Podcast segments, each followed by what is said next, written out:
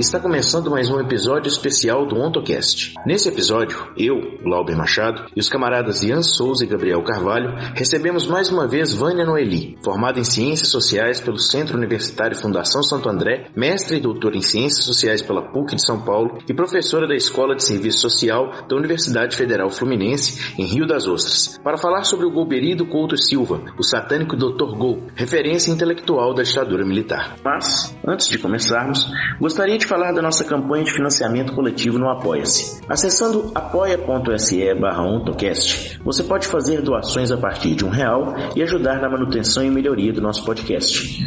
Conheça as nossas faixas de metas e recompensas. Doando a partir de cinco reais, você tem acesso ao grupo de apoiadores no Telegram, onde pode conversar com os membros do podcast para tirar dúvidas, pedir indicações e fazer sugestões de pauta. Doando a partir de dez reais, além do grupo, você participa das lives do podcast e doando a partir de 20, além do grupo e das lives, você também concorre ao sorteio de brindes e livros comunistas. Fiquem agora comigo, Glauber Machado, Ian Souza, Gabriel Carvalho e Vânia Noeli.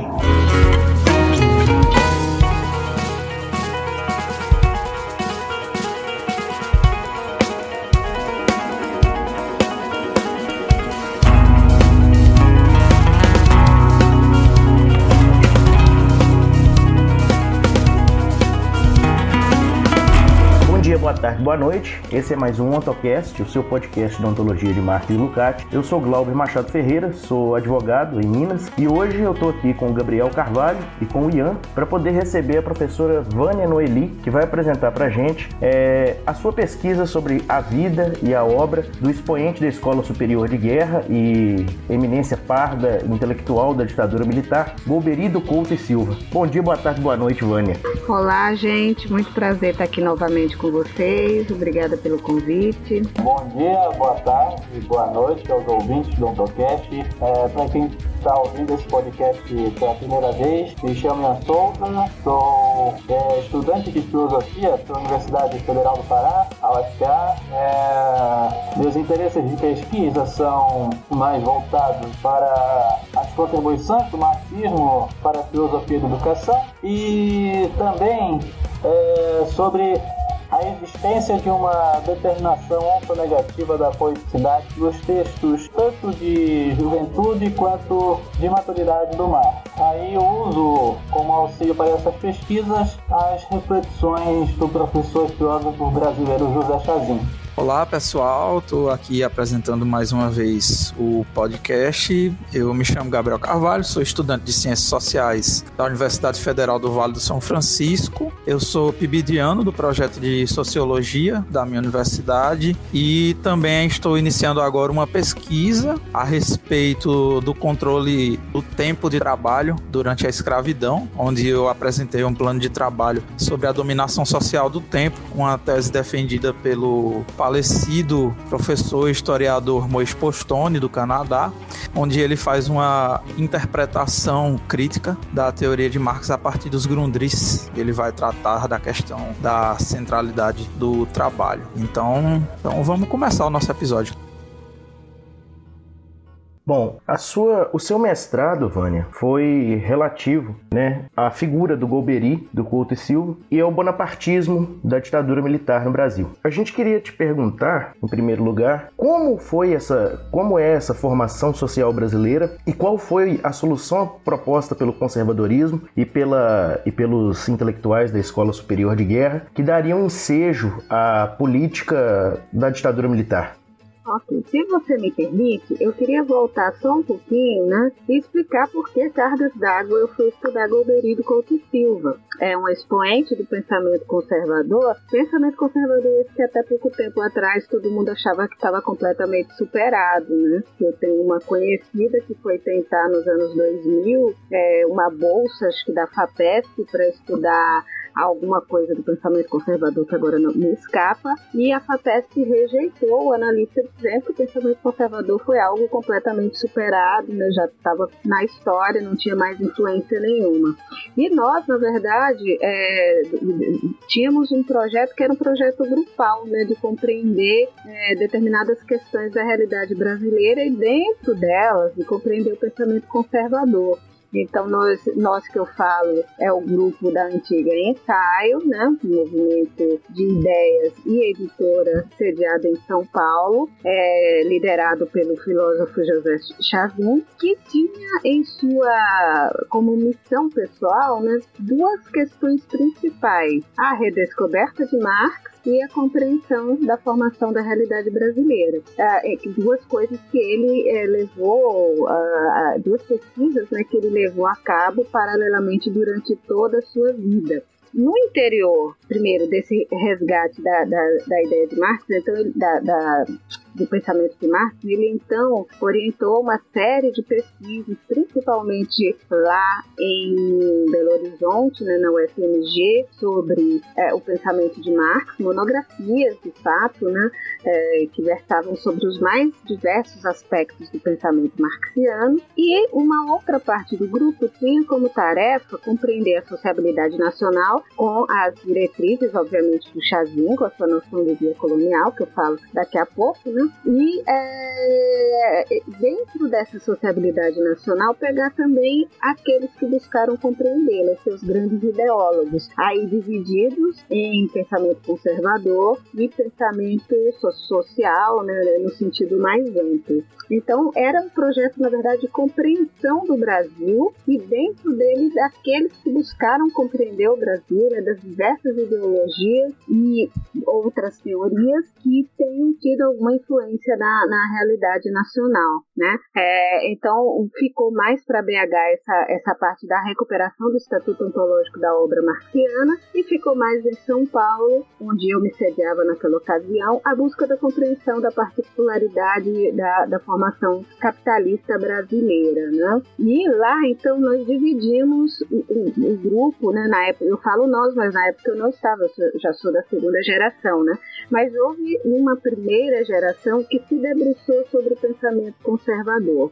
Então, por exemplo, a Cida Rago estudou Azevedo Amaral, o Antônio Rago estudou Gustavo Barroso, depois no doutorado ele fez os diversos é, ditadores presidentes, né, os, os, os, governos da ditadura. A, a Angélica Borges estudou Eugênio Boudin, a, enfim, vários autores, uma pessoa que, que era do grupo até então estudou Oliveira Viana, né, e por aí vai. O próprio Chazinho estudou Plínio Salgado, então houve toda uma série e uma bateria de pesquisas, porque a ideia era que o trabalho era extremamente longo, né, muito amplo, e só poderia ser feito em grupo. A segunda geração, na qual me encaixo, né, estudou já, eu estudei o Goberido Couto Silva, o, o Anderson Fábio de Mello estudou Roberto Campos, o Valdeir Moreno Rosa estudou Delfim Neto, Carlos Gasparini estudou Carlos Lacerda, outras pessoas estudaram Roberto Pinto, Severino Sombra,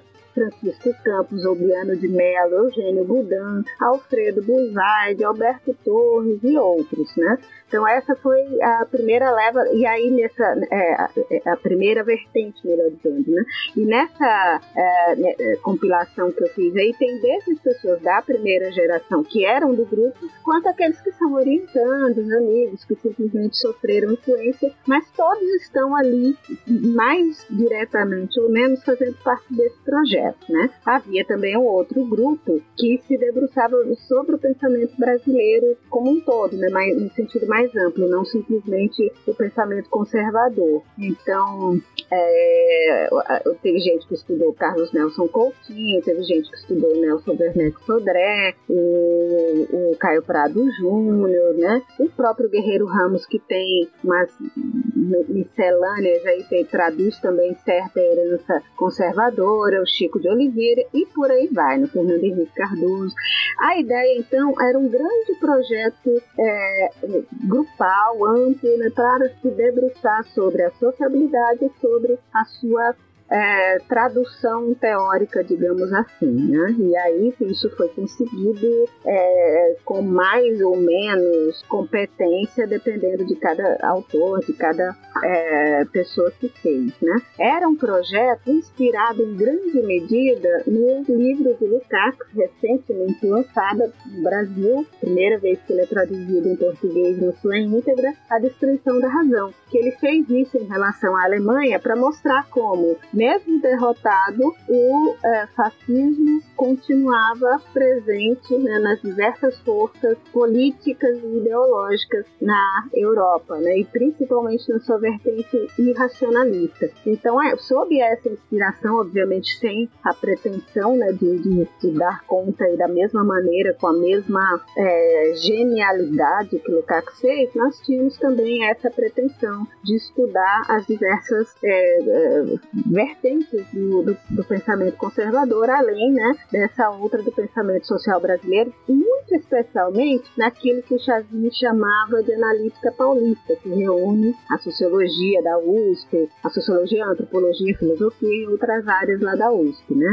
Então, esse é o contexto, é, só, só, terminando a, a ideia, é, nesse caso da crítica analítica, analítica paulista, ele criticava fortemente a teoria da dependência, a teoria da marginalidade, do autoritarismo e, fundamentalmente, a teoria do populismo. Ele salientava o quanto essas teorias, é, advindas todas da USP, tiveram uma é, influência massacrante. No caso do populismo, ela se tornou assim, avassaladora, dominou durante longo tempo. Só muito recentemente tem sido algumas pessoas que começaram a fazer a crítica da crítica do populismo, né? Que tem entre seus principais expoentes Otaviani e Francisco. É, então ele critica a ideia de Xavier era criticar de um lado o pensamento conservador, de outro entender as respostas que outros setores da sociedade tinham dado a isso, e ele mostrava a predominância dessa analítica paulista com tudo que ela tinha de vicioso, né? um pensamento eclético, de, de fundamentação weberiana, mas que predominou inclusive no âmbito da esquerda e acabou desorientando alguns setores da esquerda. Então por isso que houve gente também que estudou né, Francisco Francisco, o SHC, o nome do infeliz agora, Fernando Henrique Cardoso, né? E outros autores da mesma vertente, que tinha também essa ideia de estudar esses setores. Então, não sei se eu me fiz clara, né? Mas a ideia era mostrar o contexto em que estávamos é, e que eu fui estudar Golbery, porque não é gratuito, ela faz parte de um amplo projeto. Não foi claro assim na, na explicação do, do, do, do, núcleo do ensaio e do núcleo de alunos do Chazin. É, sim, foi, foi, uma boa explicação. É, e você é, ficou, ficou é, a seu cargo né, a pesquisa então do relativo ao Golbery. E a Escola Superior de Guerra, toda aquela ideologia que, que é, como é que é que, que se alastrou no exército né, durante o, o, o início da melhor, início da Guerra Fria, logo depois do pós-guerra, né? E a gente vê ele sendo desenvolvido desde os anos 40 até nos anos 60, né? A gente ter o, o, o golpe, né? É, a gente queria que você falasse sobre essa, essa solução é, proposta pelo conservadorismo para o desenvolvimento nacional, que na verdade, é, que na verdade le, é, levou a, a, a, problemas graves anos depois, né? É, é, gostaríamos, que, gostaríamos que você falasse sobre. Tá bom, você está repetindo a sua primeira pergunta, porque eu ia entrar nela e fui interrompido sim, sim, aqui. Sim, sim, foi. É só pra, foi só para poder dar um, um, uma, uma continuidade mesmo. Ok. É, então vamos lá, né? É, as novas gerações conhecem muito pouco o Golbery Couto Silva, né? Mas ele foi alguém, assim, bastante significativo na história do Brasil. Ele, por exemplo, foi, é, foi um dos, dos militares que foi para a FEB, né? Força Expedicionária Brasileira, ou seja, ele lutou na Segunda Guerra Mundial. Isso foi muito importante para ele, para o exército como um todo, porque mudou a visão dele sobre o mundo, né? mostrou as diferenças entre o Brasil e outras realidades, a necessidade de uma, como eles chamariam, profissionalização uh, dos militares. Né? Ele foi, ele esteve uh, uh, por trás do episódio de demissão de Jânio de João, João Goulart, perdão, quando ele foi ministro do governo, do segundo governo Vargas, João Goulart deu 100% de aumento do salário mínimo e ele foi obrigado a renunciar por todo o movimento que houve. E é, o centro desse movimento foi um memorial dos coronéis, foi escrito por Golbery do Couto Silva, né? Ele estava também lá por trás ali de movimentos é, contra a, a, a ascensão de, do próprio João Goulart ao poder depois da renúncia de Jânio Quadros. Ele vinha desde 61, né, com, com outros grupos fazendo todo um trabalho de divulgação, de é, é, convencimento ideológico, né? Porque é, é até chegar em 64, né? Mas é, em 61 ele esteve por trás da redação da proposta de parlamentarismo para que é, João Goulart pudesse ascender à, presidência depois da renúncia de, Jânio, de Jânio Quadros, é, mas sem os poderes, né? Porque eles achavam que João Goulart era extremamente esquerdista e implantar a República Social, a República Trabalhista ou coisa que o valha. Então ele não aparecia muito, mas ele estava desde os anos 50, pelo menos ele está ali nas sombras trabalhando. Ele depois disso ele é, é um dos criadores do SNI, depois ele vai ser é, ministro da Casa Civil do presidente é, Geisel, vai ser nesse sentido o condutor do processo de autorreforma do regime bonapartista. E depois também vai trabalhar com o Figueiredo até 81, quando ele renuncia diante do, do atentado do Rio Centro. Né? Então, é, Golbery tem uma relação, uma importância significativa aí na história brasileira, embora o nome dele seja pouco falado, e com uma certa visão sobre a sociabilidade nacional. Né? É, eu mencionei agora há pouco a visão do Chazin é, sobre a, a realidade brasileira. Né? Ele dizia que o Brasil chegou, implementou, né, constituiu o capitalismo pela via colonial, que é um tipo de formação colonial que tem uma série de uh, dilemas, de problemas, de limites que ele, à semelhança de Marx, chamava de miséria brasileira, né? Marx chamou de miséria alemã lá na sua época e o Chazin chamava de miséria brasileira. Quais sejam essas é, é, dificuldades, esses dilemas, essas contradições, esses limites? O, a, a inexistência de um processo revolucionário, o latifúndio é presença decisiva, ele não foi desmontado por uma revolução de ordem é, é, burguesa, né, pequeno burguesa, como houve, por exemplo, na França. Ah, no Brasil há uma superexploração da força de trabalho, né, os trabalhadores recebem salários abaixo do seu valor histórico e dessa maneira financiam uma lucratividade, financiam mais-valia para a burguesia nacional e para a burguesia estrangeira. E fundamentalmente aqui, devido a essas características, é, diz o Chazin, há uma dissociação entre o progresso social e a evolução nacional. Ou seja, é, nós temos uma evolução nacional que é reflexa, né? ela vem de, dos países dominantes, ela não está autocentrada, é, ela não tem poder decisório, né? então ela depende das decisões do exterior e o progresso social é, é, é quase inexistente, ele é absolutamente excludente de boa parte da população brasileira,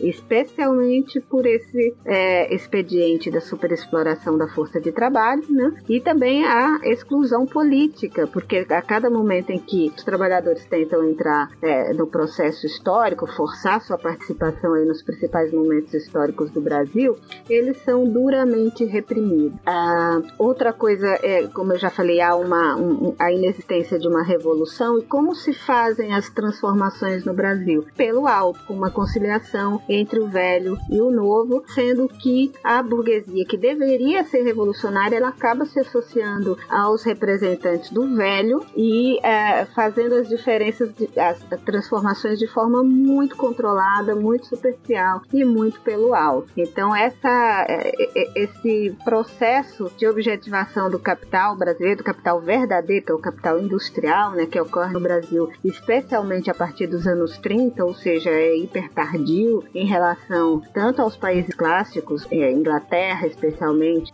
quanto em relação aos países já tardios, né, Alemanha, Itália, por exemplo. Então nós somos hiper tardios, né, marcados pelo extremo atraso histórico do seu arranque industrial, um retardo estrutural profundo, né, a, a, a, a dificuldade de instituir de fato a indústria no Brasil, uma resistência e algumas vertentes do pensamento conservador vão ser as expressões dessa resistência à, à transformação do Brasil no país industrial e isso, essa reflexão toda surgiu justamente no bojo do debate do Chazin sobre o pensamento de Plínio Salgado. Ele vai mostrar como Plínio Salgado é regressista, né? Ele diverge, aí não, não cabe adentrar aqui, mas ele diverge da configuração do pensamento de Plínio Salgado como fascista. Ele vai dizer ele é um regressista, ele pretende voltar à vocação agrária brasileira e ele vai explicar como uma corrente tão significativa no Brasil, né, lá nos anos 30, é, houve mais de um milhão de pessoas que se filiaram a, a, a, ao Partido Integralista na época, né, Associação Integralista Brasileira. Então, como um movimento de tanta amplitude, de tamanha, é, de tamanho apelo para as massas pôde se pôr no, num país? Aí, então, ele vai explicar isso pela avaliação da sociabilidade nacional e pela é, manifestação das mazelas da miséria brasileira, né, desse capital que é atrófico, que é incompleto, que é torto e que não pode ser consertado e a sua saída não é possível, não é encontrada no âmbito da, do próprio capitalismo. Passando agora para a segunda parte da nossa entrevista, é, professora Vânia, eu gostaria que a senhora falasse primeiramente sobre o que seria o pensamento planificado é, como parte constituinte do pensamento do Golbery Coupe Silva. É, é importante para a gente entender a importância da planificação no pensamento dele, a gente voltar um pouquinho né, é, para dizer o seguinte, é, essa configuração da realidade brasileira, ela faz com que haja tentativas de compreendê-la e de combater esse, essas mazelas que a gente denominou aqui como miséria brasileira. É, especialmente o pensamento conservador, desde o século XIX, ele tem se debruçado nessa tentativa né, de compreender a, a especificidade da realidade nacional e de agir para transformá-la, porque a ideia era que nós tivéssemos, segundo eles, né, uma nação de fato, né, coisa que inexistiria no Brasil. Então, autores como Azevedo Amaral Oliveira Viana, Alberto Torres é, e outros já tentaram entender a realidade brasileira e eles criticavam outros setores, outros teóricos, porque a, havia, segundo eles, uma tentativa de copiar diretrizes do estrangeiro que não valiam para o Brasil. Então, esses autores conservadores, eles tinham essa preocupação de é, compreender a especificidade do Brasil, evidentemente, evidentemente dentro do seu viés teórico. E é, nessa, nesse mistério de, de, de compreensão da especificidade brasileira, eles concluem que é impossível haver aqui um capitalismo, ou melhor dizendo, uma democracia liberal tal como existiu na Europa e existiu na, nos Estados Unidos. Eles dizem que a formação brasileira, e aí eles fazem estudos lá sobre o tipo de formação brasileira, né, todos evidentemente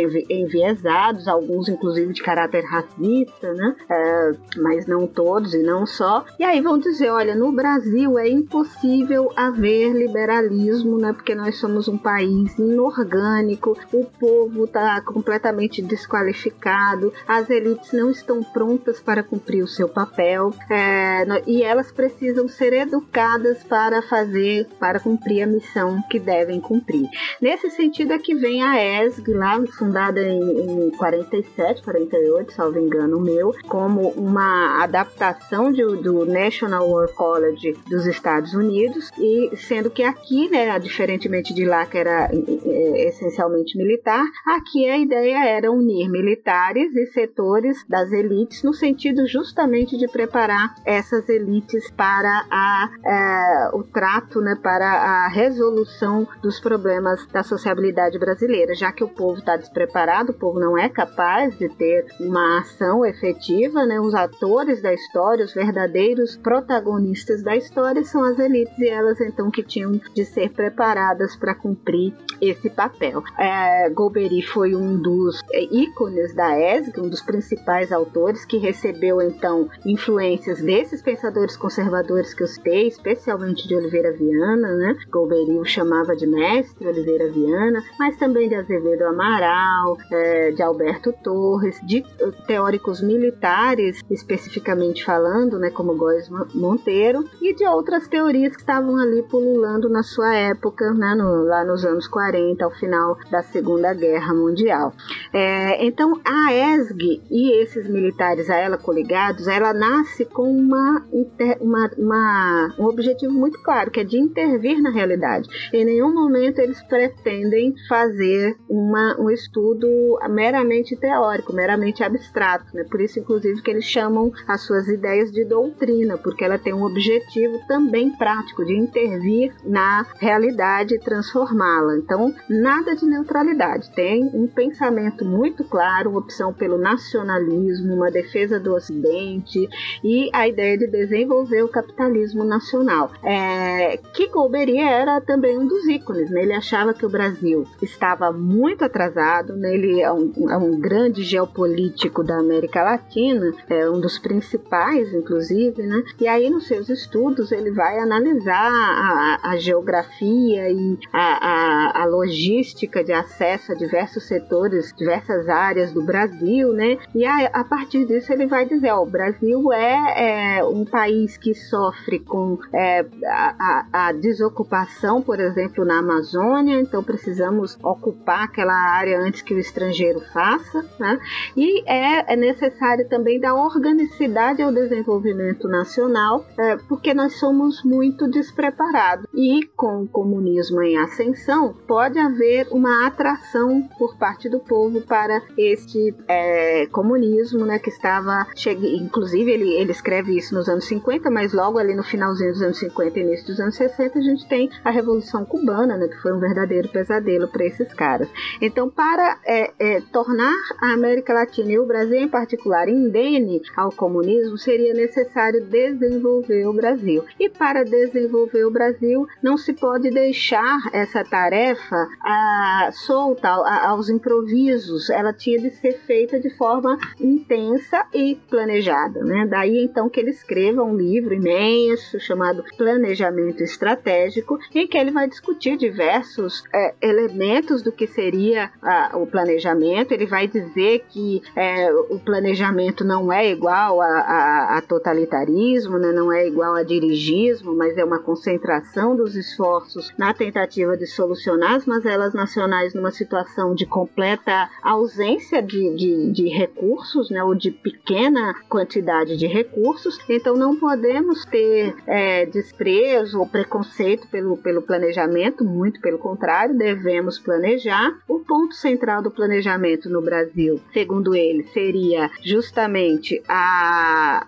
a, a, o planejamento da segurança nacional e que tem no seu centro a necessidade do desenvolvimento, porque senão o Brasil vai estar sempre é, submetido né, ao, ao, exterior e não só isso, as massas brasileiras vão estar é, propensas né, ou abertas para receber esta, é, esses influxos vindos do comunismo ateu, materialista e estrangeiro contra as bases do nosso pensamento que são ocidentais, cristãs e por aí vai. Então o planejamento entra nessa direção, né, de modificar a realidade brasileira que tem poucos recursos e como fazer isso, porque era uma questão de segurança nacional. A pobreza, o baixo desenvolvimento é uma questão de segurança nacional e isso tem que ser modificado pela atuação direta do Estado, é, das, da, da, dos setores dirigentes que estão à frente do Estado, né, implantando aí toda uma série de planos. Ele vai dar quais são as,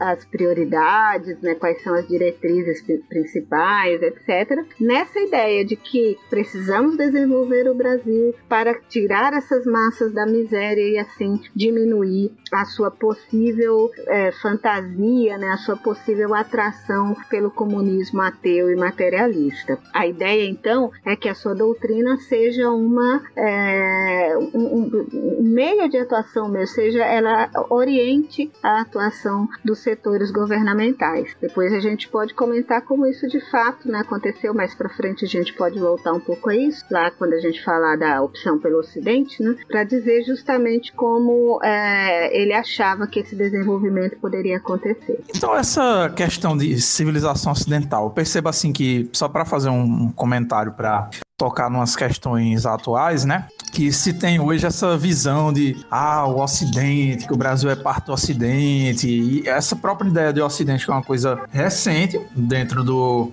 no, na história mundial, né? Se, se você vai estudar sobre antiguidade, Idade Média, essa ideia de Ocidente não, não existia, né? Isso é uma coisa extremamente recente. Ah, e com o, o século XX, principalmente com essa doutrina anticomunista que o Brasil vai passar, tem essa ideia de inserir o Brasil dentro desse conjunto de países que estão é, nesse bojo da, da, do capitalismo, da, da democracia liberal por um lado, nesse pensamento mais conservador por outro, né, que os militares vão, vão trazer, né, e atualmente a gente percebe assim, né, uh, um grande movimento assim de revisionismo histórico a respeito do passado do Brasil, né, para encaixar ele nessa ideia de Ocidente. Tem é, gente falando que o Brasil, é, muito antes das, das navegações, o Brasil tinha sido palco da, das cruzadas, né? Que os, os é, pois é, que, que o, o, Brasil ali muito antes de, de, os portugueses terem contato com os indígenas, é, a Igreja Católica tinha feito essas missões civilizatórias ali na Idade Média no Brasil. E é, ao longo da história, desde, desde que o Brasil se torna independente, se torna uma república, você vai tendo aquelas tentativas de, é, como é que eu posso dizer, dar uma coesão para criar uma raça brasileira, é o pensamento racialista que tenta encontrar uma, uma etnia brasileira, por um lado com pensamento eugenista, por outro com um pensamento de miscigenação para poder melhorar a raça brasileira. Todas essas ideias que envolvem o revisionismo histórico, algum tipo de pseudociência ah, pseudobiológica, né, pseudogenética, entram no bojo para essa questão de, dessa ideia de Ocidente, o Brasil como parte do Ocidente, europeu e judaico-cristão, todas essas baboseiras, né?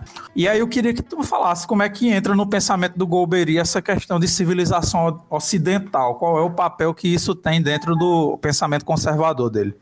É verdade, essa noção de, de, que o Brasil faz parte do Ocidente, ela vem pelo menos lá do final do século XVIII, né, com a ascensão política da burguesia, é, e só depois, é, é, em algum momento, o Golbery inclusive vai ter acesso com essa, essa visão, vem a noção de pluralidade de culturas ou de civilizações. É, nesse tema específico, ele sofreu a influência muito forte de dois autores principais principalmente Oswald Spengler, que é um teórico alemão, né, qualificado como irracionalista, tratado também por Lukács na Destruição da Razão, é, que escreveu um livro chamado A Decadência do Ocidente em 1918, em trocentos tomos, tomos, e o outro foi o inglês é, Oswald Toynbee, que é, publicou também seu livro sobre, sob influência, inclusive, do próprio Spengler, né, tratando tratando também a questão da, dos choques de civilização. E aí eles então tinham é, é, é, visões um pouco diferentes e tudo, mas é, é, qualificavam no fundamental né, a, a, existência de algumas culturas, algumas civilizações. E o Brasil, então, no Brasil, então, isso é, impregna o pensamento de autores vindos dessa tradição que você mencionou do cristianismo. Isso também foi apropriado por Golbery, também a ideia de, de do, do, do, pensamento conservador brasileiro, mas fundamentalmente essas ideias que precederam na Alemanha, no caso de Spengler, a, a, a ascensão do nazismo, e que inclusive é, foram estímulos, né, ou foram pelo menos adubos ali para o surgimento do nazismo. A ideia de Golbery, ele começa a discutir é, Ocidente, e assim fica, é muito complicado porque ele vai falar, ele tem um estilo extremamente rocambolesco, né, cheio. Ele começa, por exemplo, o livro sobre planejamento estratégico, né? Deixa eu ver se eu ainda me recordo, né?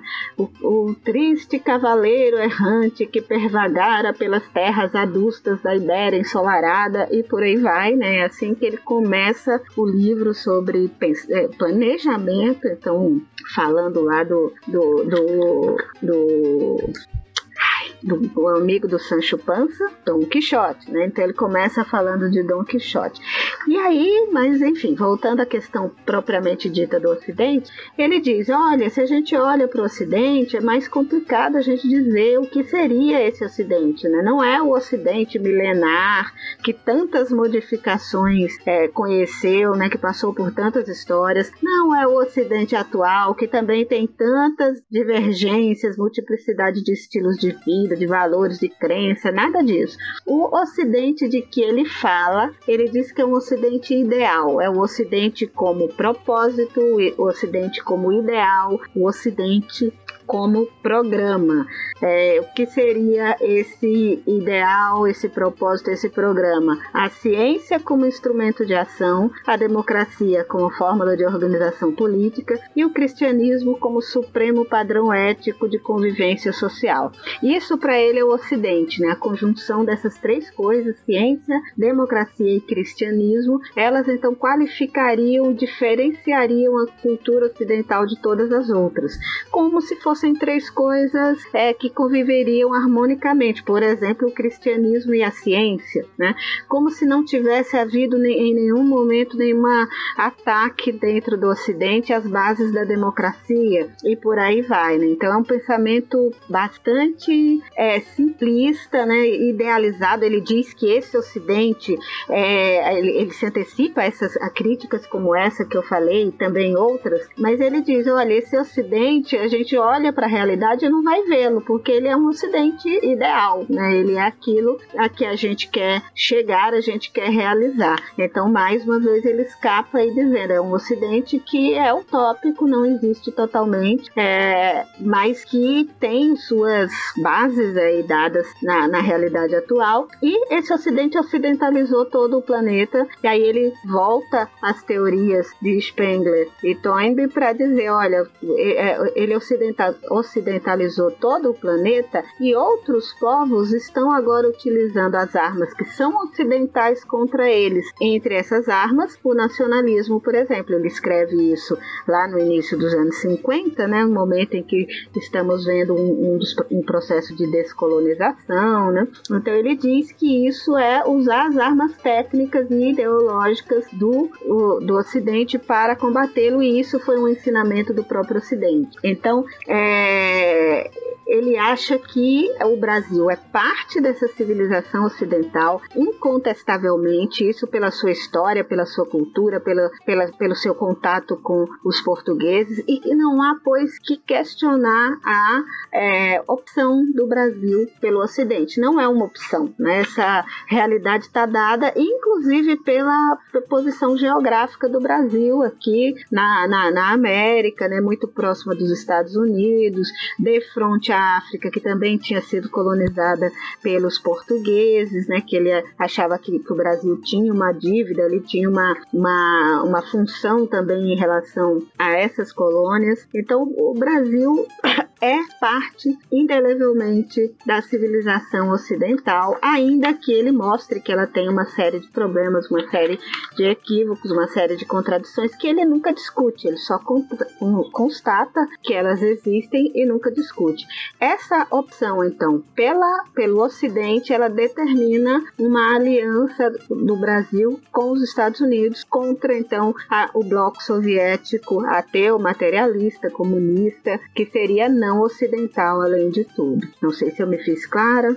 Então, é, professora Vânia, é, continuando com a nossa entrevista, é, depois de a senhora ter feito esses comentários acerca é, sobre o pensamento planificado, é, a noção de elites criadoras e o povo mascado, e também o conceito de civilização ocidental, a partir deste ponto, é, gostaríamos de compreender é, quais seriam os objetivos nacionais de Golbery acerca. Não, pera, deixa eu reformular, deixa eu reformular a pergunta melhor. Então, é, depois de termos colocado nesses três pontos sobre o pensamento planificado, sobre as elites criadoras e povo massificado e, é, e também a noção de civilização ocidental, eu gostaria que a professora é, esclarecesse para nós quais seriam, é, baseado nesses aspectos, os objetivos nacionais de Golbery. O que Golbery é, enxergava o desenvolvimento, como o Golbery enxergava o desenvolvimento brasileiro?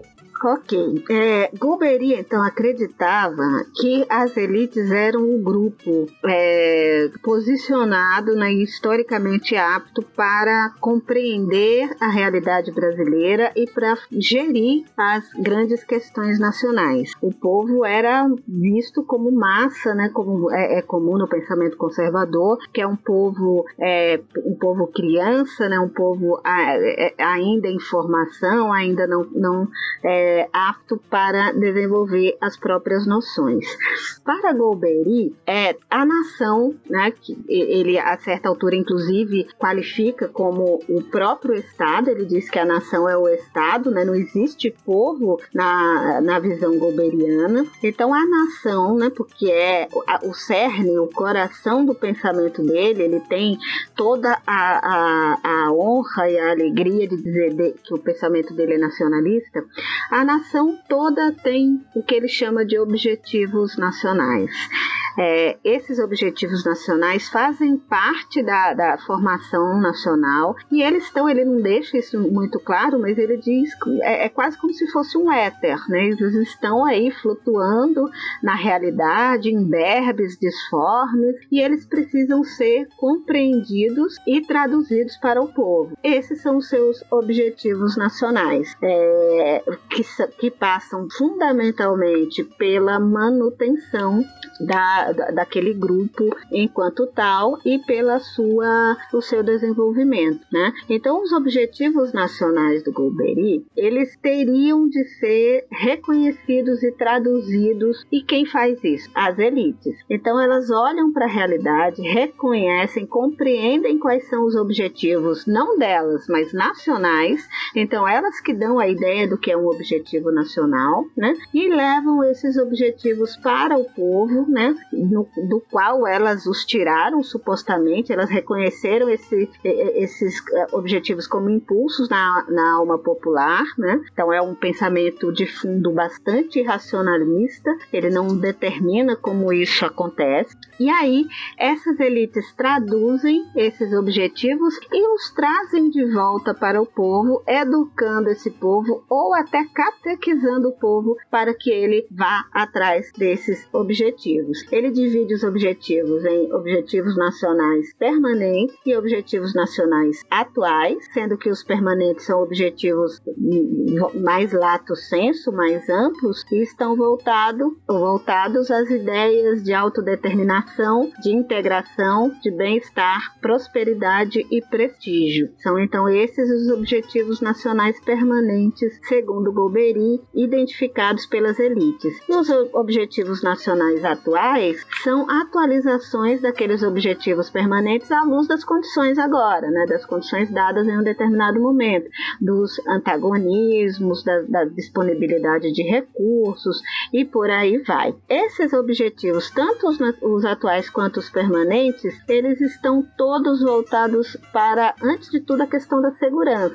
É, a ideia central é manutenção daquele grupo, né, é, enquanto tal, sem que ele seja atacado, sem que ele se quebre, sem que ele é, se dilua. É, esse é o centro. Então, é um pensamento que tem uma noção conservadora aí no sentido realmente de conservar o grupo enquanto tal. Esses objetivos, então, é, são do povo, mas eles são reconhecidos pelas elites. E ninguém tem uma garantia de que essa elite não vá colocar os objetivos dela como se fossem objetivos do povo. Muito pelo contrário, isso acontece e ele diz que acontece, mas não há o que fazer, né? Ele rejeita. A questão é que toda a, a, a política nacional está voltada para a concepção, concepção dos seus objetivos nacionais. Se esses objetivos nacionais não são do povo, né, e sim das elites, toda a realidade nacional está voltada para a consecução de objetivos de uma elite tirânica, mesquinha, né, usurpadora, o que quer que seja. Ele até constata isso, mas ele não discute né? ele não, não tolera, não entra nesse debate, né? ele se, se centra realmente na transformação da realidade nacional, é, especialmente né, na, na, questão do poder e do potencial nacionais, né? o poder sendo todos os recursos existentes e o potencial aqueles recursos que existem, que podem ser desenvolvidos num determinado momento, e tudo isso tem que ser feito, segundo ele, a partir da, do planejamento, né? Como eu dizia há pouco, ele salienta que o planejamento não é algo totalitário, né? Inclusive, ele vai dizer que o totalitarismo é, não se baseia na atuação do Estado. É assim que ele consegue, é, inclusive, argumentar pela atuação forte do Estado, como é uma tradição do pensamento conservador brasileiro.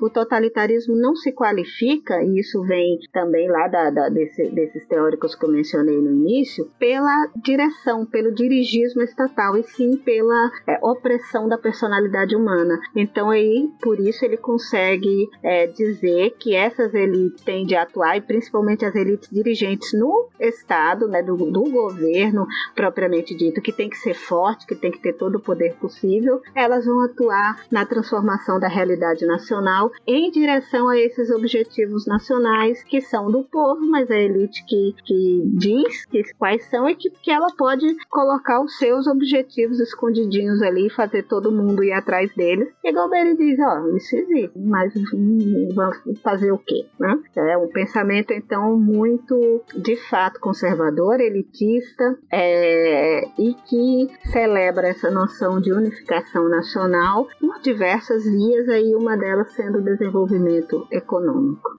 Bom, então o, o, o, é, o pensamento do Golbery combina bastante com, a, com, a, com essa trajetória da ditadura, né, de segurar é, a acumulação das, das, classes, das classes mais abastadas, né, é, até o milagre econômico mesmo é, representa muito bem isso, esse caráter de aumento da exploração do trabalho, né, é, aumento da dilapidação do salário mínimo, é, todos esses objetivos é, de, de, dessa, dessa elite que, como, como a, gente, a gente chama mesquinha, né? essa, essa elite dessa, desse, capital atras, desse capital atrófico. É, ô Vânia, é, apesar de, de, de ter participado desse desse processo violento do Brasil, né, que foi a ditadura militar, o Golbery ele era um, ele era dentre os, o, as grandes cabeças do regime, alguém que era mais pro lado do, do da resolução é, da resolução pacífica dentro dos, né, dentro do, é, é dentro do, do, do, do, de algum grau de, de, de como é que pode falar, com alguma segurança dos problemas do regime. E ele é conhecido pela, pela participação, né, principalmente durante o governo Geisel, dessa abertura lenta e gradual. Né? Ele até pede demissão com um episódio do Rio Centro, que foi um episódio de terrorismo de extrema-direita. É, a gente gostaria que você comentasse isso, essa é, perspectiva da guerra como última ratio mesmo no, no, com Golbery.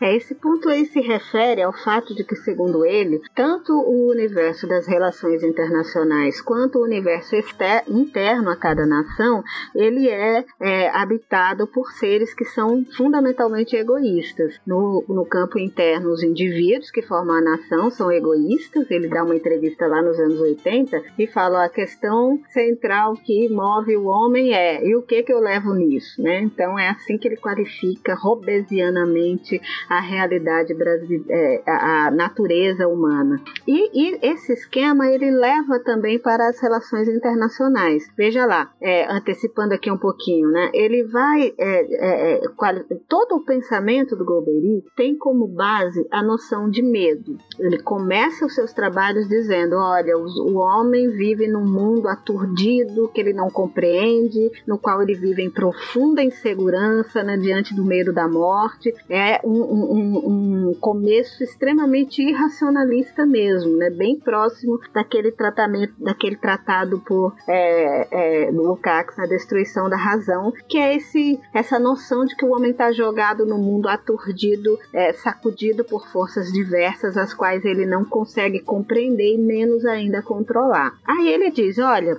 o Estado surgiu, segundo Hobbes, para eliminar essa situação, para fazer com que as pessoas tivessem segurança segurança. Num primeiro momento, parecia que ia dar certo, ele traria segurança para a população de uma determinada nação, ou de, que, que é o Estado para ele, né? A nação é o Estado. Ah, entretanto, entrou na história um elemento completamente é, infeliz, né, impensado, que foi o liberalismo. O liberalismo acabou tirando o poder do Estado fazendo com que o Estado virasse um guarda civil, desarmado, abúlico, incapaz de garantir a sua segurança. Então, na, naquele mundo dele, dos anos 50, o, o, a, o povo estava de novo, o homem estava de novo vivendo numa situação de absoluta insegurança, só que agora é levada à enésima potência pela possibilidade de uma guerra nuclear. Então, o medo originário da, da, da, do Estado né, foi agora amplificado enormemente pela situação de guerra é, fria ou quente, né, e pela possibilidade de destruição do mundo a partir é, de uma guerra nuclear. É, aí, isso ele leva também para o campo internacional. Né? No campo internacional, existem diversos é, estados que são ainda vassalos, ainda um sistema feudal né, completamente atomizado, embora já nasça aí a ideia do Império Universal, que ele pega novamente lá de, de Spengler, né? mas ele diz ainda são estados que estão se digladiando uns com os outros porque eles têm interesses próprios, né? eles querem realizar isso no campo internacional e quando eles é, não conseguem é, dividir adequadamente a realização desses interesses ou quando seus interesses são opostos ao de outros, eles entram em guerra, que é a última rácio, né? que é aquela última, o, a, a, a, o apelo último que se faz para solucionar um problema, é, é, um conflito entre os diversos países. Então, na Guerra Fria, há um retorno à situação de absoluta insegurança e ele insiste nisso muito. Ele qualifica, ele coloca medo em maiúsculo, ele qualifica o medo como cósmico, como abissal, como brutal é, e por aí vai, para justamente dizer o liberalismo fracassou e nós temos agora de ter uma outra forma de organização humana, pelo menos no Brasil. E nisso ele concorda então com todo o pensamento conservador brasileiro. O liberalismo não está adequado para um país como o Brasil, ainda subdesenvolvido, que não tem organicidade. Então nós precisamos substituir o liberalismo. Não podemos apelar para o totalitarismo, do qual ele discorda também, né? E que ele identifica como a, a, a opressão da personalidade humana para é, associar o tota-, totalitarismo apenas então somente ao comunismo realmente existente, entre aspas, né? Ao stalinismo, dizendo melhor. Então, para ele, o totalitarismo também tem que ser descartado. Nem anomia, nem totalitarismo, e sim planejamento, pensamento planejado, justamente como uma forma de ele é, ir a, transformando a realidade nacional na direção de um desenvolvimento é, feito de acordo com uma situação pensada mesmo, intencional, né, e não simplesmente colocado é, improvisadamente ou resultado é, impensado ou não, não, não buscado intencionalmente de outras situações que ele põe. Então, já que a gente estava falando sobre guerra, né? Eu queria que a professora falasse um pouco sobre qual era a visão do Golbery nessa questão de geopolítica e estratégia, né, do, do papel do Brasil ah, na configuração mundial, né, e de como ele pensava o, o lugar do país dentro do dentro do, do, do arranjo mundial, né, dos conflitos, das relações e tal. Certo. É, Golbery, né, ele tem é, uma, ele sofre uma série de influências de vários outros teóricos da geopolítica, como Hatzel, é, como Mackinder e outros, né, diversos aí que ele cita, e ele chega ali a um pensamento que é originário dele, que é original dele, mas que não necessariamente isso é positivo, porque é um pensamento absolutamente eclético, né? É, lembrando aí que segundo Lukács, o ecletismo é justamente a forma típica do pensamento da burguesia da era da decadência histórica, porque ela não consegue formular um pensamento coerente, né, de forma unificada, de forma sistemática. Então ele sofre a influência de uma série de autores. Essa parte da geopolítica é a mais estudada de Golbery, né? Até hoje, hoje até tem alguns estudos a mais sobre a sua que é seu pensamento no sentido mais amplo, mas em geral se estudou a geopolítica. E por isso então eu fiz, eu não me aprofundei nessa área, né? Eu simplesmente é, é relatei o que ele entende como é, estratégia e como é, geopolítica, né? Apenas no sentido de que a gente entendesse o que ele está falando em relação aos pontos que eu achava importantes. Então ele analisa a realidade nacional levando em conta, e aí ele tem toda uma discussão sobre o papel do, da, do determinismo geográfico ou não, né? Mas ele conclui, né, para dizer aqui muito rapidamente, ele conclui que a posição geográfica do Brasil, a natureza lhe deu um papel grandioso na história. O Brasil é para ser um Brasil grande, porque ele tem um largo território, ele tem uma, uma ampla gama de recursos que ainda precisam ser é, explorados, que podem ser explorados. Ele tem uma posição relativa aos outros países muito importante também, e, é, aos outros países da América Latina, né? E ele tem uma, ele representa um bastião de defesa para os Estados Unidos, que faria os Estados Unidos terem o um interesse na, no, em, em ajudar, em manter relações cordiais com o Brasil e, é, portanto, ele, o nosso destino está dado pela natureza. Ele tem que ser grandioso porque a própria natureza nos construiu dessa maneira né, e nos destinou a um futuro é, grandioso. Isso é muito interessante porque é, é, absolutamente determinista. Ele, em alguns momentos, critica o determinismo, etc. Mas ele acaba caindo na mesma coisa e acaba aí, por essa avaliação, é, principalmente geográfica, mas não só, né? ele também vai analisar o que ele chama ele de que existem quatro áreas principais: a política, a psicossocial, a econômica e a militar. Ele analisa também algumas delas, vai mostrando que existe uma série de deficiências é, em cada uma delas, né? E a partir disso é que ele chega a essa noção de que o mundo deve ser, o Brasil deve ser um país grandioso, né? E dado para a, a, a, o sucesso, para ser o país grande. E a, a, diferença só a questão estratégica aí é que ele vai dizer que a estratégia é a, atualmente ela é simplesmente o planejamento da segurança nacional e nos países subdesenvolvidos a segurança nacional tem como centro o desenvolvimento econômico naquela quadra né, de guerra fria, de disputa entre superpotências. O centro de qualquer é, país subdesenvolvido é o econômico, é o, é o, é o elemento preponderante né, que deveria então ser é, alvo de um planejamento mais acurado, mais detalhado para superar as debilidades desse país.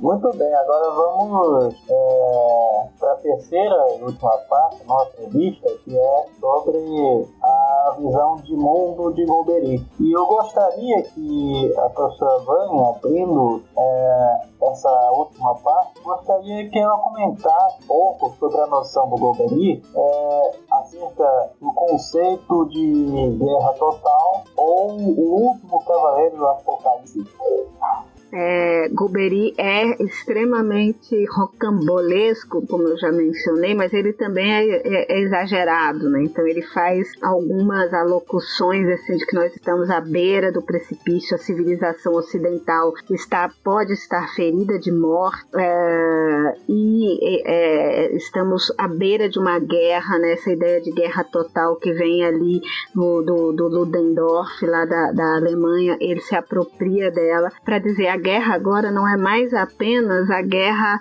é, nas trincheiras ou no ambiente militar, né, com, com a atuação dos militares. A guerra ela se expandiu para os outros setores da sociedade.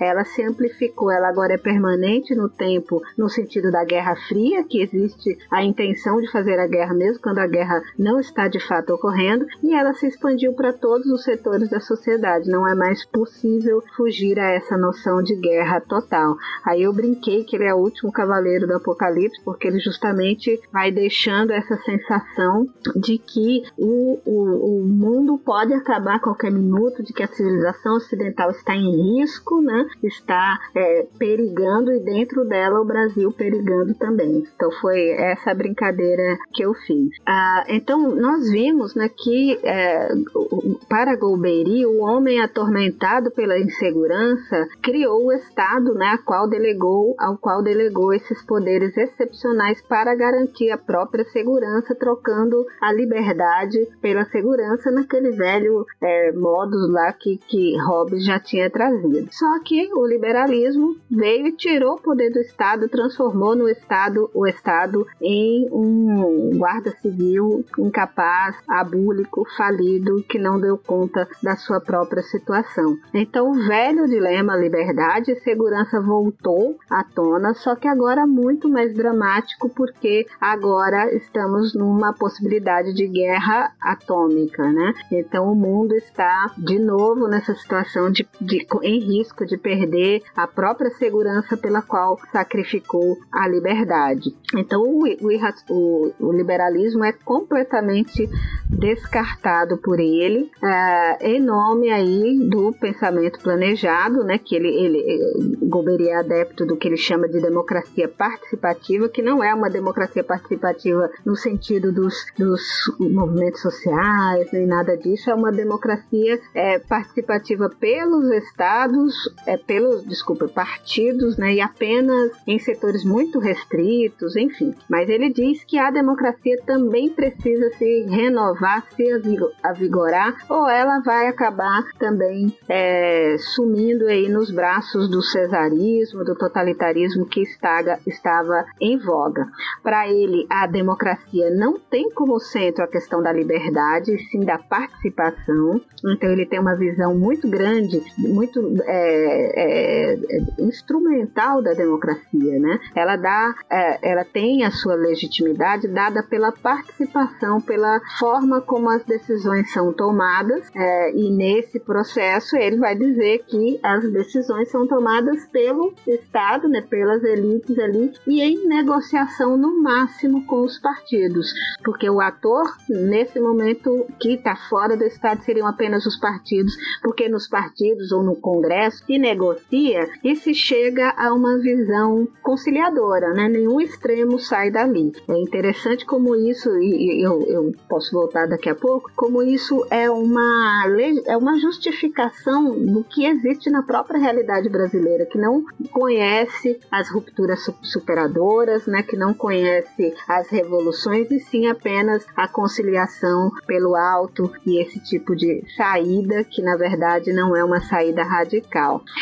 Ah, ele então vai centrar a questão da participação, é, é, é, da democracia na participação, ah, vai centrar a, a, uma defesa da civilização ocidental no sentido de que a liberdade também está dentro dela, né? a liberdade é um elemento fundamental da civilização ocidental, e aí também a liberdade num sentido instrumental, se a liberdade for é, diminuída em função da segurança, isso num primeiro momento aumenta a segurança, mas em seguida, pela lei dos rendimentos decrescentes, quando a liberdade for comprimida demais, ela não resulta mais em aumento da segurança e depois resulta inclusive em diminuição da segurança. Né? Então, esse é um pensamento importante aqui porque a gente quer salientar que está no centro do planejamento da segurança nacional de Golbery, que é justamente a noção de segurança.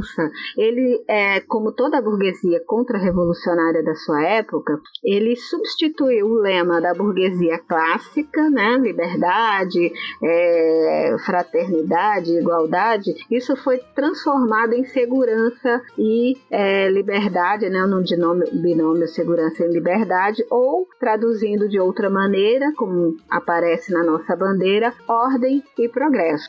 Então, a segurança é um imperativo fundamental e ela está no centro no plane... do planejamento da segurança nacional. Ela exige, inclusive, que a gente faça sacrifícios, etc. Ele só salienta aí, diferentemente desses outros grupos que foram citados, né, ele não se diferencia como proposta de mundo, ele se diferencia do, do, dos gorilas, dos, dos duros, é, apenas em, em relação ao tanto de opressão que pode ter, porque ele acha que a partir de certo momento a liberdade sendo comprimida ou a, o bem-estar sendo comprimido demais, ele deixa de ser é, producente para o alcance da própria segurança. Então o Brasil precisa de segurança, né, é, para alcançar o seu destino que está aí inoculado nas suas é, formas geográficas. Para isso, então, o centro é desenvolvimento econômico, principalmente no momento em que a ideologia comunista é tão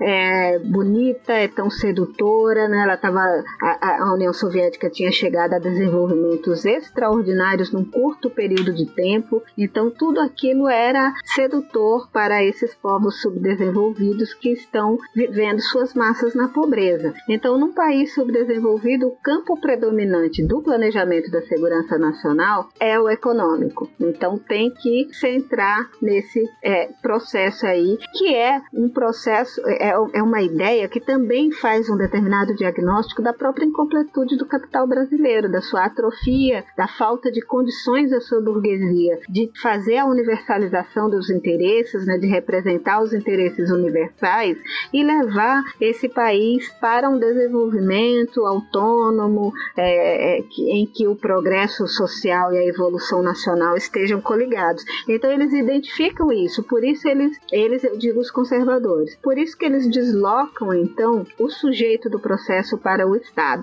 E aí é, eles ainda ressaltam que isso tem que ser feito é, de forma planejada, mas também com a ajuda do capital estrangeiro, porque é impossível a um país pobre como é, o, o Barão de Munchausen se tirar a si mesmo do buraco, né, e com seus próprios recursos desenvolver o país. Até pode acontecer isso, mas vai demorar muito, vai dar muito trabalho e nós estamos numa quadra histórica em que o, o dilema é um só: ou nos engrandecemos ou perecemos. Então, diante disso, ele diz: vamos, obviamente, né, no, na cabeça dele, é óbvio, recorrer à poupança externa, principalmente, obviamente, os Estados Unidos, que tem todo o interesse também na, no desenvolvimento do Brasil, porque o Brasil tem uma posição estratégica é, na defesa da civilização ocidental e do, dos próprios Estados Unidos, do seu próprio território, né? Porque se alguém invadisse o Brasil, para chegar lá seria mais fácil do que invadir direto os Estados Unidos. Então, a ideia deles é apelar aos Estados Unidos para que os Estados Unidos ajudem o Brasil a se desenvolver com uma espécie de plano Marshall. Ah, ele está escrevendo ali, né, no, justamente no momento em que o plano Marshall estava é, sendo desenvolvido. Ele se lamenta que isso esteja sendo feito na Europa quando era muito mais adequado fazer na América Latina. E na América Latina, o Brasil como o país que poderia ser o centro desse, dessa experiência de desenvolvimento feito sobre o capitalismo, né, sem apelo ao materialismo comunista e ateu. Então essa é a ilusão necessária do bonapartismo, de que os capitais externos, americanos, né, estadunidenses principalmente, viriam nos ajudar a assentar as bases do nosso desenvolvimento e esse desenvolvimento se daria a ponto de nós um dia termos condição de é, é forçar a nossa independência em relação aos Estados Unidos. Então é uma, uma ilusão bastante significativa. Aí ele reitera: somos parte da civilização, civilização ocidental e vamos colocar o nosso território na defesa dessa civilização ocidental e em apoio aos Estados Unidos da América.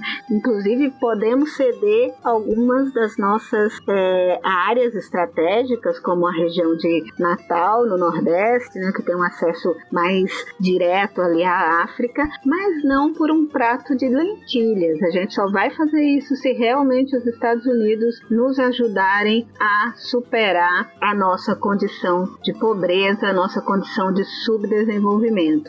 É, ele fala várias vezes aí de, de quanto os Estados Unidos não estavam dando a devida importância para o Brasil, não conseguiam ler né, no, no mapa mundi o mesmo destino grandioso que ele lia para o Brasil. Ele se ressente disso e ele reitera em vários momentos que a soberania brasileira pode ser objeto de barganha. Né? O Brasil tem essa soberania e só ele pode decidir é, usar essa soberania para apoiar os Estados Unidos e a civilização ocidental, mas não por um prato de lentilhas, e sim por alguma coisa que seja mais significativa, que seria esse apoio ao desenvolvimento brasileiro. Por que isso? Repito, porque se os Estados Unidos quisessem dar uma amostra de que o capitalismo também consegue desenvolver eh, os países rapidamente, tirar as populações da miséria, etc., como foi feito na União Soviética, em escala vasta, né, de uma forma que fosse inspiradora para o restante do mundo, os Estados Unidos teriam de fazer isso na América, e na América o Brasil seria o principal é, representante de todos esses povos. Obviamente, ele não perguntou para os outros povos né, se eles de fato achavam que o Brasil podia representá-los. Né? Ele é que determina que o Brasil seria pelo seu prestígio, pelo seu, seu tamanho, é, pela sua representatividade, por fazer parte de todas as áreas de desenvolvimento da América Latina. Então, o Brasil teria um grande peso econômico em toda a região e seria esse espelho né, em que todos os povos pobres e subdesenvolvidos do mundo poderiam ver a sua, é, o sucesso de uma empreitada capitalista, no, entender dele, é, em liberdade, respeito respeitando a personalidade humana, né? O quanto isso teria alcançado sucesso também. Então a gente percebe que o pensamento de Golbery tem uma afinidade muito grande com o, o plano econômico da ditadura, né? Obviamente não foi só ele que preparou, mas as ideias dele estão disseminadas, inclusive via ESG, em todos os setores mais importantes governamentais. Né? Ele era um dos principais articuladores dos governos do, dos quais ele participou participou, então as ideias dele tiveram um grande peso né, né, né, nesse, nesse momento da ditadura. Essa tentativa de fazer o Brasil grande, de impulsionar o desenvolvimento nacional à custa de quaisquer sacrifícios, também está na própria ditadura. E tem, tem aí uma série de detalhes que eu não entrei, né, como ele fala da importância do comércio exterior, de exportar para é, conseguir sobreviver de fato, né, é, o quanto é, os sacrifícios podem ser feitos, aí ele fala isso e ao mesmo tempo ele elogia a política de Delfim Neto, que era aquela do, do, do, deixar o bolo crescer para depois distribuí-lo, ou seja, do arroxo salarial. É, existem aí detalhes diversos no pensamento dele, mas acho que o fundamental é a gente perceber isso, o quanto ele tem essa ilusão das, da, da, da, de uma burguesia atrófica que não conseguiu é, desenvolver uma visão mais é, profunda né, da, da, realidade brasileira, ela tenta fazer isso, é, tenta, diferentemente inclusive de uma parte da esquerda, fazer a compreensão dessa realidade pelas suas especificidades, mas ela chega ao auge, né, o, final do, do, do livro do Golbery, Geopolítica do Brasil, é justamente essa proposta né, de que nós devamos ser objeto de um plano macho, os Estados Unidos têm que investir na gente para a gente se desenvolver e depois, inclusive, conseguir se tornar uma potência tanto quanto os Estados Unidos. É a ilusão é, da completude do capitalismo brasileiro, antes de tudo, com a manutenção da ordem, né? A, a, a ditadura tem como lema básico segurança e desenvolvimento, ambas as coisas, nenhuma nem outra é, é diminuída, nenhuma nem outra desprezada, e isso também não ficou claro para uma certa esquerda, né? Nós já ouvimos, por exemplo, Luiz Inácio falar várias vezes que a ditadura economicamente foi ótimo, pena que foi uma ditadura, ora, mas ela conseguiu aquele crescimento econômico, ela modificou a face do capitalismo brasileiro em termos técnicos, à custa justamente da exploração, da superexploração da força de trabalho do trabalhador e mantendo esse trabalhador oprimido, né, por, por todo um sistema de segurança que estava em cima dele, né, ordem, progresso, segurança e desenvolvimento.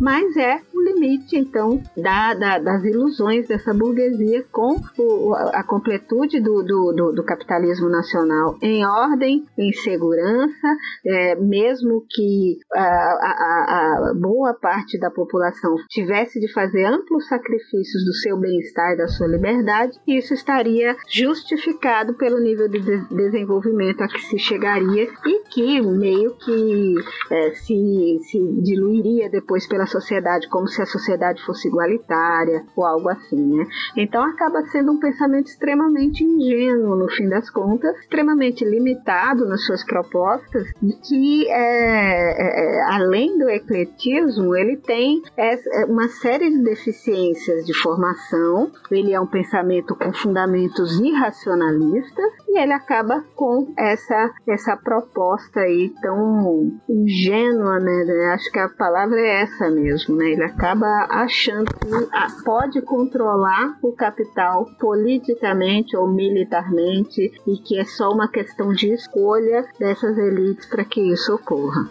É, o próprio Luiz Inácio surgiu nesse, nesse cenário aí, né, de superexploração da força de trabalho do, da ditadura.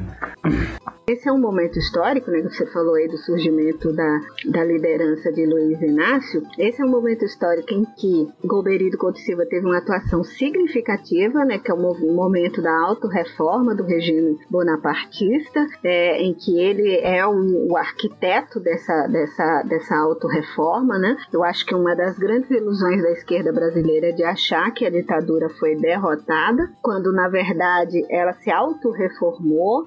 É, quando ela foi confrontada de fato pelas greves de 78, 79 principalmente, e também da greve de 80, é, houve toda uma atuação política e que acabou tirando dessas greves a sua densidade de movimento social e ela foi levada para o campo do, do partido político e das eleições, né? que ninguém está dizendo que não são importantes, mas que acabou politicizando essa, esse grande movimento que foram as greves, ainda que elas tenham enfrentado diversos problemas. Então, Golbery foi um arquiteto desse momento também de autorreforma da ditadura. Ele foi, é, é, chegou ao poder com Geisel e ele era o encarregado de fazer esse tipo de, de, de discussão. E acabou que, entre as confluências ali que ocorreram na história, né, ele tinha dito que deveria surgir um partido de trabalhadores. Ele achava que tinha que ter cinco partidos quando o,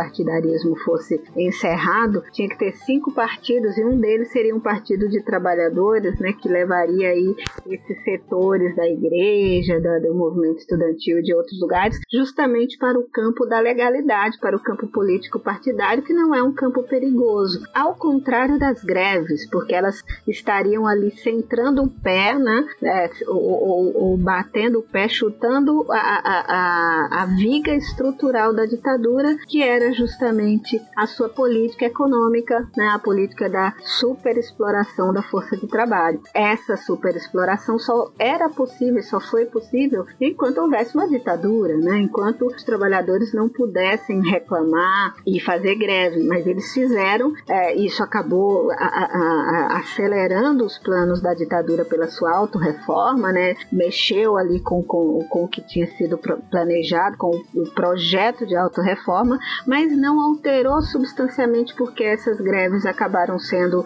é, é, levadas para o campo político. Então, Golbery aí escapou né, de, de, dessa, desse momento de haver uma ruptura de fato com a ditadura que seria feita com o questionamento na prática feito pelas greves da sua política econômica, né?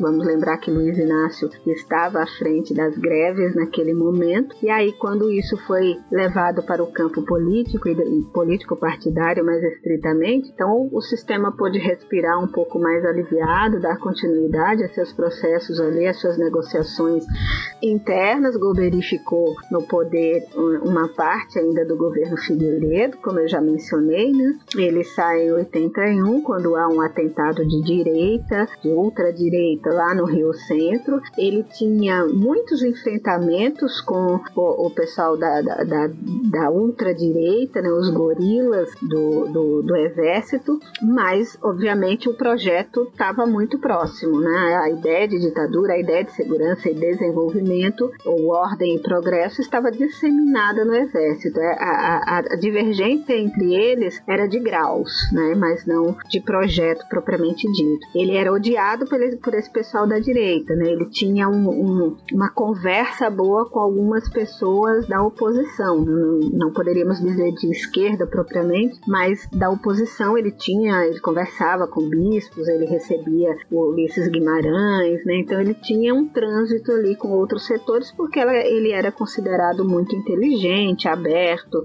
etc. Né? Protestou quando o, o Vladimir Herzog apareceu morto, mas é, é, essas diferenças se dão no interior de uma similitude muito grande que é a de projeto de segurança e desenvolvimento, né? o projeto da ditadura militar para o país. Professora, você, você tem alguma, alguma consideração a, alguma consideração a fazer a mais sobre o, o Golbery, essa, esse, esse panorama apresentado hoje no programa? É, na verdade, eu queria só mencionar a atualidade do pensamento conservador né, no Brasil e a sua força. É, ele ficou submerso durante um determinado período e o, a força dos militares também ficou submersa por algum tempo. Né? Houve uma ilusão social de que eles tinham se adequado ao período da ditadura, a, desculpa, ao período da democracia, e isso hoje em dia está ficando evidente que não. Né? Nós tivemos a revelação de detalhes sobre o tweet do Vilas Boas, né, o general que peitou o, o Supremo o Tribunal Federal e por aí adiante. Então, é, a, toda essa discussão que nós estamos fazendo, ela não diz respeito simplesmente a um mundo já ultrapassado, né? Ela ainda tem um papel é, histórico a cumprir atualmente, né? Não exatamente do mesmo jeito, mas a ditadura está presente ainda na nossa realidade, né? E, e ideologicamente e também estruturalmente, né, nas relações sociais, em vários juridicamente, é, ela deixou então marcas profundas e cabe a gente continuar compreendendo a influência dela. Do mesmo jeito que Lukács lá no, na Destruição da Razão mostrou que o nazifascismo tinha sido derrotado é, militarmente, mas não ideologicamente, nós também precisamos deixar claras as raízes ideológicas desta verdadeira loucura, né, desse esgoto que veio à tona nos últimos anos no Brasil. Então eu acho que a, a discussão do pensamento conservador está na ordem do dia. Aquele projeto posto pelo Chazin lá nos anos 70 precisaria ser completado, né? E precisaria inclusive ter outras vertentes porque a situação se complexificou, mas ele continua atual. E o projeto da ditadura não foi derrotado, ainda deixou ainda deixa sua marca na realidade de hoje e tem, portanto, de ser combatido teórica e praticamente. Sim, sim, com certeza. Eu achei muito interessante nessa contextualização que você faz, uh, que você fala sobre o, o, paralelo desse projeto que o Chazin encampou, né, com todos, todos os colaboradores aí de São Paulo, de Minas Gerais, e enfim, né, de fazer algo, é, claro, guardar as devidas proporções, né, da envergadura que o Lucas vai fazer ali na destruição da razão. Eu acho que isso, inclusive, é uma tarefa que a gente tem que continuar encampando, né? Porque é, as pessoas não têm nem ideia, assim, né? Da quantidade de é, pensadores e das implicações que isso teve ao longo da história brasileira, né? Porque você falando aí, né, sobre o Golbery, a gente consegue enxergar várias, é, várias das convicções e vários dos objetivos que os militares têm no Brasil, né? Você consegue entender aspectos da, da doutrina de segurança nacional da ditadura militar, entender esse projeto é, de nação, esse anteprojeto de nação que os militares têm, que está sendo encampado hoje pela figura do Bolsonaro e da, da sua caterva de lunáticos, seus generais aí de pijama, né? Ah, inclusive, essa questão que você falou sobre a, a Amazônia, né? Que me lembrou é, sobre, sobre essa questão que a gente está vivendo hoje, né, com a completa devastação do meio ambiente e que na ditadura militar mesmo isso fazia parte, né, da, da ideologia do regime militar, que era essa ideia da, da Amazônia como um inferno verde que precisava ser desbravado, que era uma, que é uma grande parte do território nacional, que tem que ser explorado por nós, senão vai ser nós colocando os povos que habitam é, as florestas, as indígenas e, e, etc., como se eles não, não tivessem inseridos, né? Mas assim, esse, que nós tínhamos que explorar isso antes que uma, uma força externa fizesse isso, né? Tomasse esse, esse pedaço do nosso território. É, e aí você consegue ver que, apesar de parecer um tema extremamente específico, na verdade ele, ele tem um caráter muito universal, assim, porque ele está inserido dentro de um contexto de uma ideologia que está muito ligada à formação do Brasil. Né? O Brasil ele, ele tem muita. É, muito da sua história passa pelo, passa pelo crivo do, do militarismo, né? Desde a, nossa, desde a nossa proclamação da República, da consolidação ali do Brasil, da ditadura militar, até essa, uh, essa realidade muito distópica que a gente está vivendo hoje, né?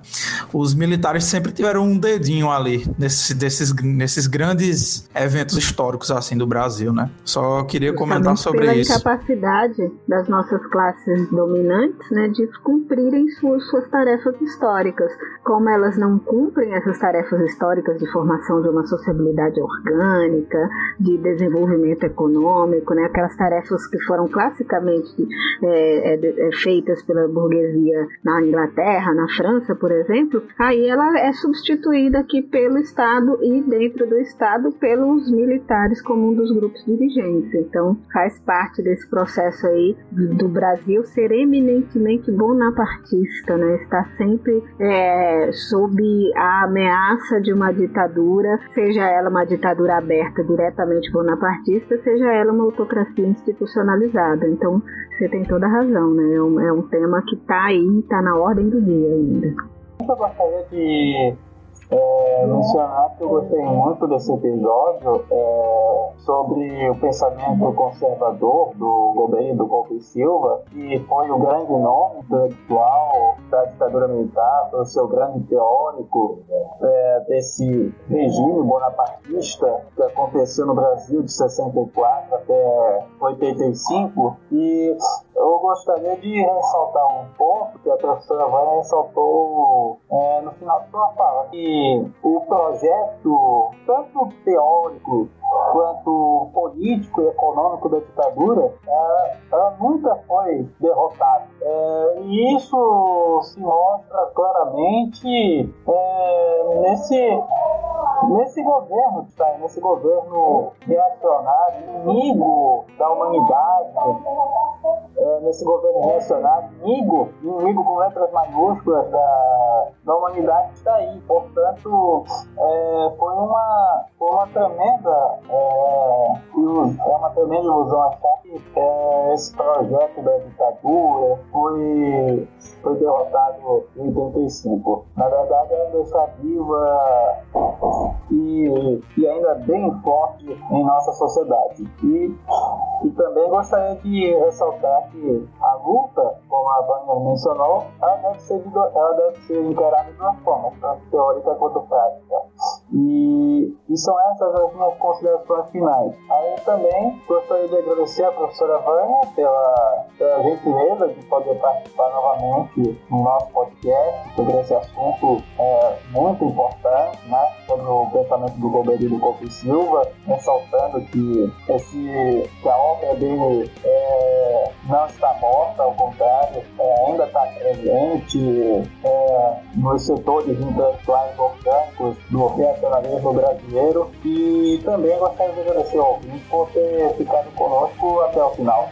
É, é, então é isso, gente. Por fim, eu gostaria também de agradecer a presença da professora Vânia por ter comentado o tema do seu mestrado, que é, já tem duas décadas e agora é um, é um, é um debate tão, tão candente sobre, sobre, um, um sobre algo que, que aconteceu a, a, por volta de 50 anos atrás, né? É, isso quer dizer, mestrado de 20 é, e, e que reverbera até hoje, né? Esse, essa, esse modelo, a ditadura, né? É, gostaria de agradecer a presença dela e também agradecer por, por a gente por, por, por apresentar a figura do, do, do discutir com a gente e também por é, trazer de novo né, o, a contribuição do grupo que começou com a revista Ensaio e o professor José Chazin, que, na opinião de muitos desse podcast, é um, é um grande, é uma grande mente é, do marxismo brasileiro, é um, é um dos maiores, né, um dos autores originais, se não o mais, dentre os marxistas brasileiros, e comemorar é, com esse episódio também esse, esse esforço pelo entendimento da, do desenvolvimento nacional que foi empreendido pela, pelo Chazin e pela equipe dele. É isso, então. É, e agradecer também aos ouvintes, quem ficou até agora, quem não conseguiu ficar também, mas não vai receber o recado. E é isso. Bom dia, boa tarde, boa noite.